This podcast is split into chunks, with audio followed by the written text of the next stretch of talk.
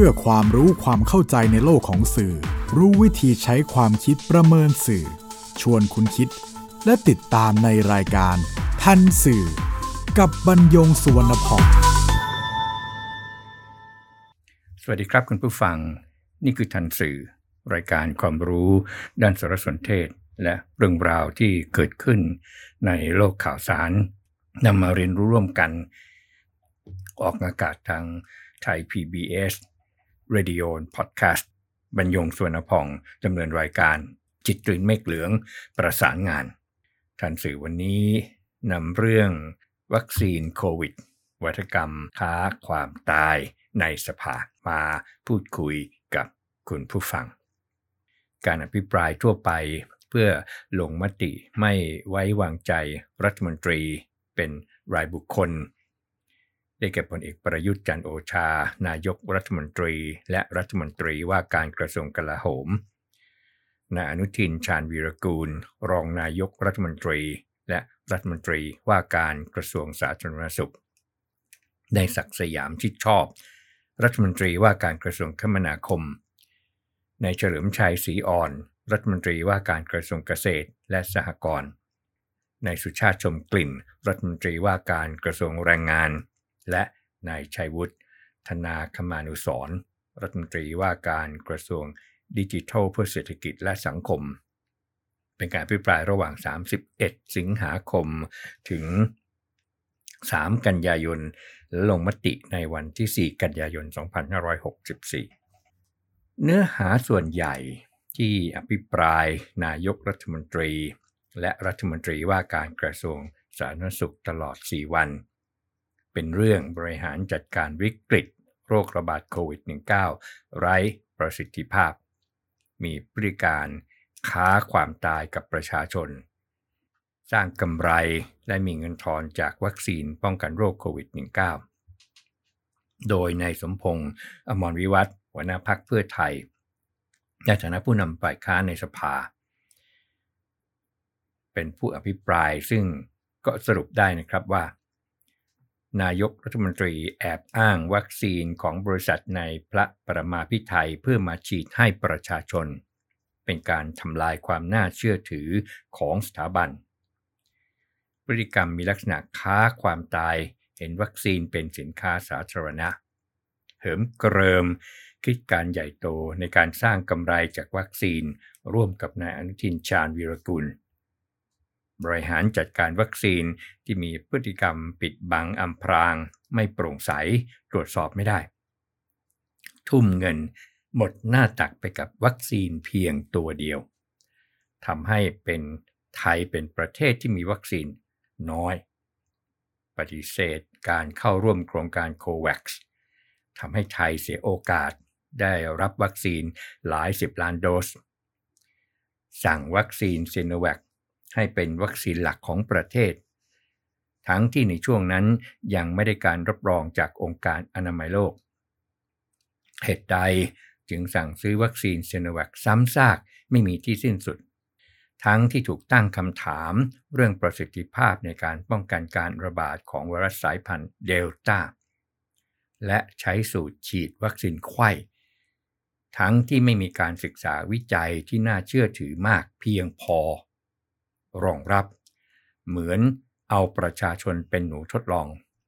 พร้อมกับยืนยันในการกล่าวหาว่าเป็นรัฐบาลที่กล้าค้าความตายกับประชาชน จากนั้นสมาชิกสภาผู้แทนรัศดรฝ่ายค้านก็ทยอย ขยายความวัฒกรรมค้าความตาย โดยเฉพาะในประเสริฐจันทรรวงทองสมาชิกสภาผู้แทน จังหวัดนครราชสีมา เลขาธิการพรรคเพื่อไทย ก็กล่าวถึงการจัดหาวัคซีน ที่ถูกตั้งคำถามว่ามีประสิทธิภาพต่ำแต่กลับมีราคาแพง เอื้อประโยชน์แก่เอกชน รายเดียว พร้อมกับอ้างเอกสารสองฉบับ บอกว่าฉบับแรกเนี่ยมาจากข้าราชการกระทรวงสาธารณสุข อีกฉบับก็เป็นบันทึกการประชุมของคณะอนุกรรมาธิการเพื่อแก้ไขปัญหาการคุ้มครองผู้บริโภค แล้วก็อ้างว่าทำเอกสารขึ้นมาใหม่ แสดงรายการนำเข้าวัคซีนซโนแวคที่คณะรัฐมนตรีมีมติสั่งให้ซื้อ วัคซีนซโนแวค5ครั้ง และพบว่าครั้งแรกเนี่ยซื้อจริง 17 เหรียญสหรัฐต่อโดส อีก 4 ครั้งที่เหลือ ราคาซื้อจริงเนี่ยลดต่ำลงเรื่อยๆ ส่วนที่พบคือ 2,098 ล้านบาทที่เป็นส่วนต่าง ที่นายกรัฐมนตรีต้องชี้แจงว่าเงินทอนนี้อยู่ที่ไหน ในกระเป๋าใคร ไม่เช่นนั้นจะถือว่าตั้งใจโกง กล่าวโดยสรุปก็คือ 1. หลีกเลี่ยงการจัดซื้อจัดจ้างตามพระราชบัญญัติการจัดซื้อจัดจ้างและการบริหารพัสดุภาครัฐปี 2560 โดยใช้พระราชกำหนดการบริหารราชการในสถานการณ์ฉุกเฉินปี 2548 มาเป็นฉากบังหน้า 2. เป็นการจัดซื้อเชิงพาณิชย์ ไม่ใช่การซื้อแบบรัฐต่อรัฐตามที่บริษัทเอกชนยักษ์ใหญ่ ระบุในเอกสารถแถลงข่าว สะท้อน ผ่านหลักฐานการเสียภาษีนำเข้า อีกทั้งในหยางชิน อุปทูตรักษาการแทนเอกอัครราชทูตจีนประจำประเทศไทยก็บอกเองว่าไทยเป็นประเทศแรกในกลุ่มอาเซียนที่นำเข้าวัคซีนในเชิงพาณิชย์จากจีน 3. s i n o v a c Biopharmaceutical เป็นบริษัทเอกชนในจีน จดทะเบียนในตลาดหลักทรัพย์ฮ่องกง มีสายสัมพันธ์กับเจ้าสัวใหญ่ในเมืองไทย แม้ไม่มีตัวแทนจำหน่ายในไทย แต่องค์การเภสัชกรรมก็จะรับมอบหมายให้ทำหน้าที่ประหนึ่งในหน้า 4. การจัดซื้อมีราคาสูง หากเปรียบเทียบกับประเทศอื่น เช่นบราซิล ซื้อ 337 บาทเศษต่อโดส หรืออินโดนีเซียซื้อ 460 บาทต่อโดส ขณะที่ไทยซื้อในราคา 560 556 บาท 24 สตางค์ต่อโดส 5. มีอย่างน้อย 6 หน่วยงาน ได้แก่ผู้ตรวจการแผ่นดิน คณะกรรมการกลั่นกรองการใช้จ่ายเงินกู้สำนักงบประมาณ กระทรวงการคลัง กลุ่มหมอไม่ทน และสถาบันวิจัยเพื่อการพัฒนาประเทศไทย เคยทักท้วงการจัดซื้อรวม 10.9 ล้านโดส แต่ไม่ได้รับการพิจารณา ก็ทำให้สงสัยว่า การจัดซื้อวัคซีนนี้มีผลประโยชน์อะไรหรือไม่ ซึ่งระหว่างการอภิปรายก็มีการเรียกซีโนแวคว่าวัคซีนเส้นใหญ่บ้าง วัคซีนสายสัมพันธ์บ้าง ซึ่งในโจลิกภัยประธานสภาผู้แทนรัศดรต้องกล่าวเตือนให้ระมัด ระวังการวิจารณ์คุณภาพของวัคซีน และขอให้คำนึงถึงความสัมพันธ์ระหว่างประเทศด้วย ส่วนในแพทย์เรวัตวิศรุตเวชสมาชิกสภาผู้แทนรัศดรบัญชีรายชื่อพักเสรีรวมไทย ก็ยังกล่าวถึงความล้มเหลวของระบบสาธารณสุข ทั้งๆทที่ในแพทย์เรวัตเนี่ยเคยเป็นอธิบดีกรมการแพทย์ แล้วก็ยังเคยเป็นรองปลัดกระทรวง สาธารณสุขมาแล้ว การกล่าวหาเรื่องบริหารจัดการวิกฤตโควิด ก็เป็นประเด็นทางการเมืองก็ว่ากันไป ส่วนประเด็นของทันสื่ออยู่ที่การด้อยค่าวัคซีน เชื่อมไปไปเชื่อมโยงกับการเสียชีวิตของผู้ติดเชื้อด้วยวัชกรรมค้าความตาย แต่เนื่องจากการพิปรายครั้งนี้มีการถ่ายทอดทางโทรทัศน์ และสื่อต่างๆ ก็นำออกไปเผยแพร่ทั่วประเทศทำให้สังคมเนี่ยเกิดความสับสน ว่าการฉีดวัคซีนแก่ประชาชนหลายล้านคนที่ผ่านมานั้น ไม่ได้ช่วยอะไรเลย เนื่องจากวัคซีนขาดประสิทธิภาพด้วยเหตุดังกล่าวนี้ครับในแพทย์ที่เป็นผู้บริหารและที่เกี่ยวข้องกับเรื่องนี้โดยตรง ประกอบด้วยในแพทย์โอภาส การกวินพงศ์อธิบดีกรมควบคุมโรคนายแพทย์วิทูล ด่านวิบูลผู้อำนวยการองค์การเภสัชกรรม และในแพทย์นครเปรมศรีผู้อำนวยการสถาบันวัคซีน ร่วมกันออกมาเปิดแถลงข่าวนอกสภา เริ่มจากนายแพทย์โอภาสการย์กวินพงศ์อธิบดีกรมควบคุมโรค บอกว่าไม่มีวัคซีนตัวใด ที่สามารถป้องกันโรคโควิด -19 ได้ร้อยเปอร์เซ็นต์ไม่ว่าซีโนแวคหรือไฟเซอร์ ส่วนการพัฒนาสูตรวัคซีนไขว้โดยใช้ซีโนแวคเป็นเข็มแรก แอสตราเซเนกาเป็นเข็ม 2 พบว่าสามารถสร้างภูมิคุ้มกันในระดับสูงเท่าเทียมกับการฉีดวัคซีนแอสตราเซเนกา2 เข็ม ข้อดีก็คือ ฉีดได้เร็วขึ้น ภูมิคุ้มกันมากขึ้น ซึ่งนักวิชาการหลายแห่งมีหลักฐานยืนยันตรงกันสูตรไขว้เนี่ยมีประสิทธิภาพ คุณหมอบอกว่าวัคซีนซีโนแวคมีประสิทธิภาพ ขอความกรุณาอย่าด้อยค่าวัคซีนซีโนแวคเพราะวัคซีนตัวนี้ช่วยเราตั้งแต่ต้นปี ทำให้เราดูแลการระบาดของโรคได้เป็นอย่างดี และจะพยายามเร่งสร้างภูมิคุ้มกันให้กับประชาชน ในแพทย์โอภาสการกวินพงศ์พอดีกรมควบคุมโรคก็ยืนยันตอนท้ายครับว่าได้ทำตามกฎหมายจัดซื้อจัดจ้างทุกอย่าง ส่วนในแพทย์วิทูล ด่านวิบูลผู้อำนวยการองค์การเภสัชกรรม ก็อธิบายการซื้อวัคซีนซโนแวคว่า มีการนำเข้าทั้งหมดเนี่ย 16 ช่วง ตั้งแต่ 17 เหรียญสหรัฐต่อโดส ซึ่งต่อมาก็มีราคาถูกลงเรื่อยๆ จนราคาสุดท้ายอยู่ที่ 8.9 เหรียญสหรัฐต่อโดส หรือเฉลี่ยแล้ว 11.99 เหรียญสหรัฐต่อโดสบอกว่าที่เป็นเช่นนี้เป็นเพราะสามารถต่อรองราคาลงมาได้ มันน่าจะเป็นข้อดีนะ การอภิปรายว่ามีส่วนต่างจำนวนมากที่สื่อความหมายไปในทางทุจริตนั้น เป็นความเข้าใจที่คลาดเคลื่อนอย่างมาก เพราะองค์การเภสัชกรรมใช้เงินขององค์กรจัดซื้อไปก่อนหลายพันล้านบาท เมื่อได้วัคซีนมาแล้ว จึงกำหนดราคาขาย ซึ่งองค์การเภสัชกรรมต้องแบกรับภาระอัตราแลกเปลี่ยน จึงไม่มีส่วนต่างแต่อย่างใด กรอบการอนุมัติเป็นการขอเผื่อไว้ แต่ว่าเมื่อมีการเรียกเก็บ ก็จ่ายตามราคาจริง บวกค่าดำเนินการ ค่าขนส่งอีกร้อยละสองถึงสี่และส่วนต่างที่เหลือ ไม่มีใครได้ งบประมาณนี้กรมควบคุมโรคเป็นผู้ดูแล แล้วก็ปฏิเสธ ข้อกล่าวหา เรื่ององค์การเภสัชกรรมเป็นนายหน้าซีโนแวคว่า องค์การเภสัชกรรมไม่ได้เป็นผู้จัดซื้อโดยตรง ให้บริษัทลูกทำหน้าที่ แต่ว่าทางการจีนไม่ยอม ก็เป็นเหตุให้องค์การเภสัชกรรมเนี่ยต้องติดต่อเอง แล้วก็ได้ดำเนินการจัดหาวัคซีนคู่ประสาน หมายถึงจัดหาทั้งซิโนฟาร์มและซีโนแวค ซึ่งซิโนฟาร์มนั้นไปติดขัดปัญหามาก ขณะที่ซีโนแวคเนี่ยยืดหยุ่นกว่า จึงเลือกซีโนแวคเพื่อให้คนไทยได้มีวัคซีนฉีด ในระหว่างรอวัคซีนแอสตราเซเนกากรณีการด้อยค่าวัคซีน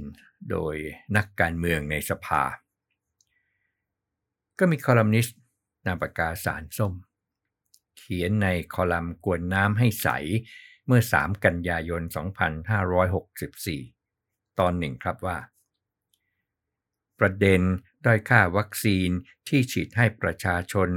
ถึงขนาดด่ากลางสภาว่าโง่ ว่าโกง หมอได้ทำหน้าที่แถลงข้อมูลต่อสังคมอย่างชัดเจน เพจ Thailand Fact Today สรุปว่า การอภิปรายไม่ไว้วางใจ กลายเป็นอีเวนต์ด่าซินแวคแบบรัวๆ ด้วยเรื่องเดิมๆ ทั้งที่ในนั้นผู้ทรงเกียรติที่อายุน้อยกว่า 60 ปีทั้งหมดนั้นฉีดซีโนแวคทั้งสิ้น แล้วก็ยังสุขภาพดีทุกคน บางคนติดเชื้อ ก็แทบไม่มีอาการ แล้ววันนี้ก็หายดีเข้ามาในสภากันแล้ว หลังฝ่ายค้านถล่มยับ ฝ่ายหมอโอภาส อธิบดีกรมควบคุมโรค ก็ชี้แจงทันทีว่าวัคซีนซโนแวคนั้นมีการศึกษาประสิทธิภาพจากการใช้จริงไปแล้ว อาทิ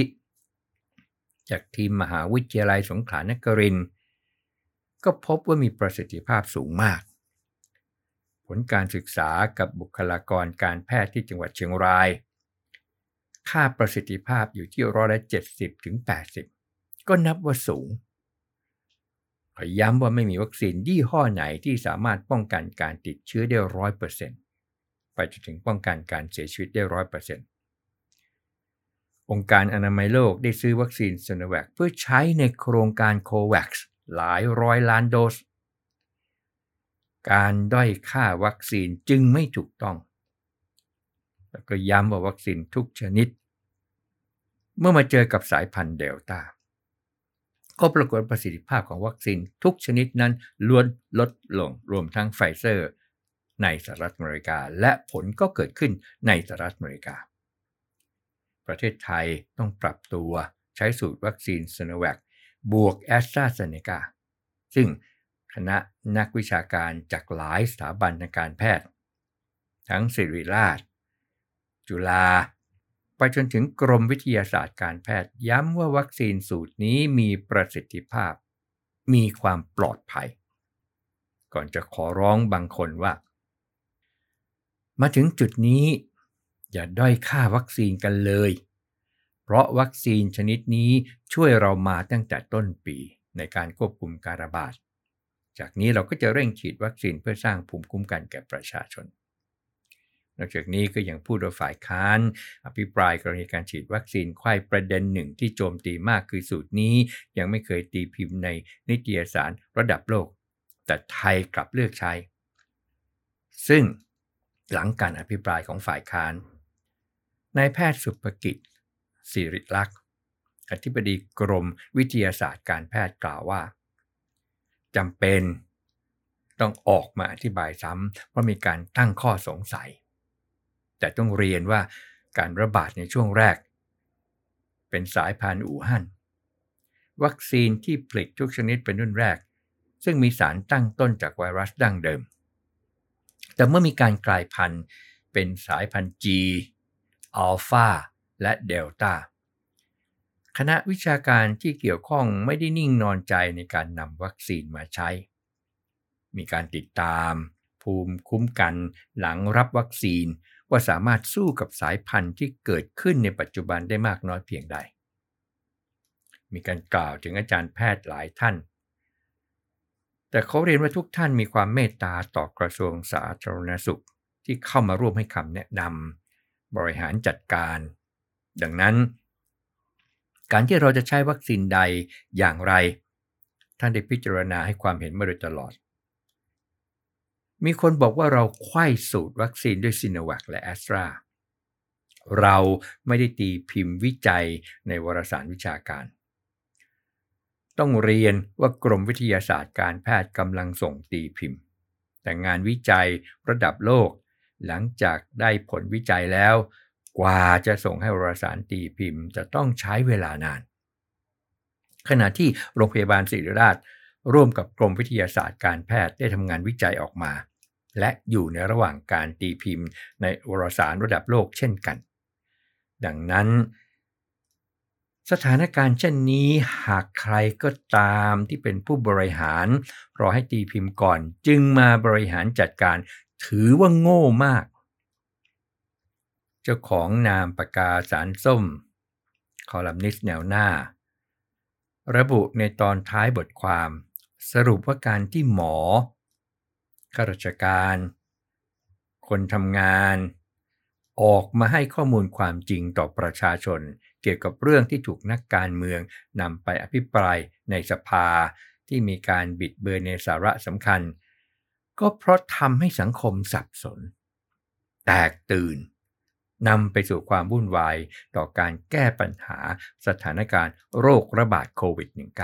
-19 รับกรณีได้ค่าวัคซีนของนักการเมืองในสภา โฆษกสถานทูตจีนประจำประเทศไทย เมื่อ 3 กันยายน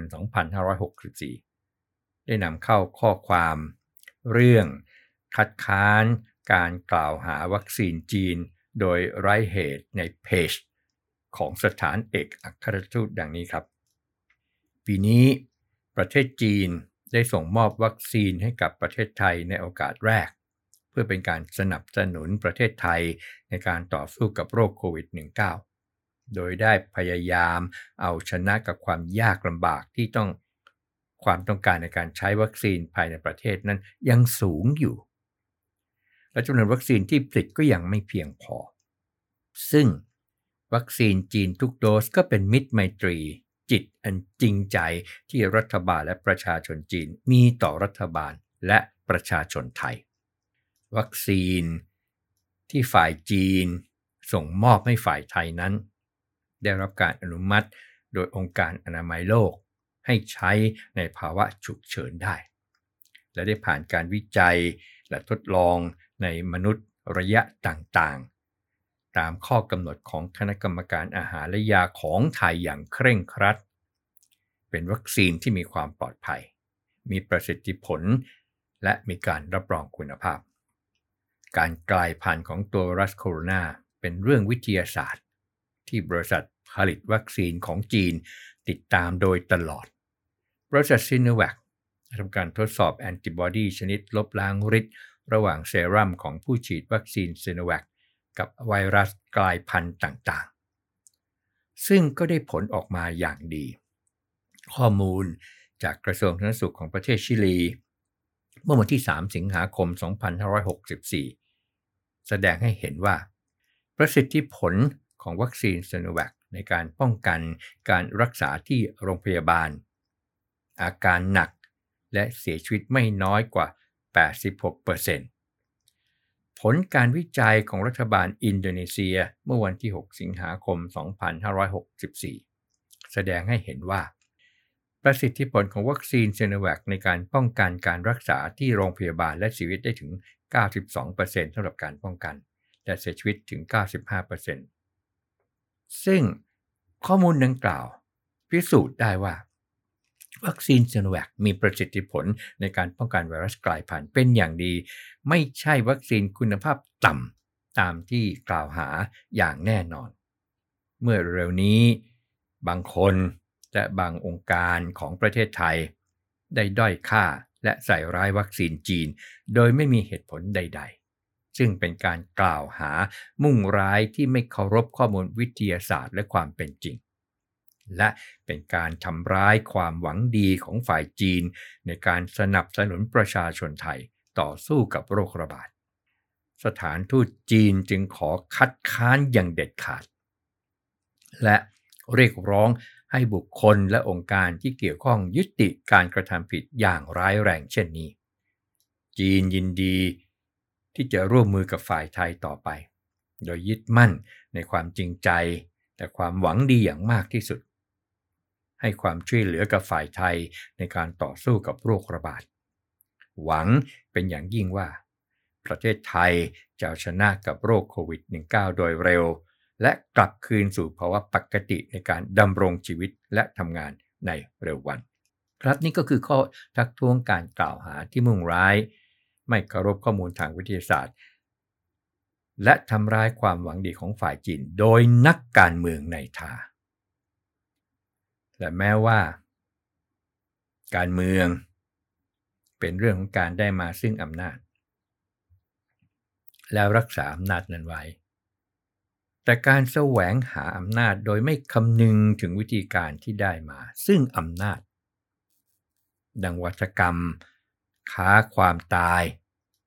ที่ผูกเอาวัคซีน ซึ่งเป็นเรื่องความเป็นความตายไปเป็นเครื่องมือทางการเมืองจนเกินเลยทำให้คนไทยเกิดความสับสน และไม่เชื่อมั่นในวัคซีนที่รักษาชีวิตคน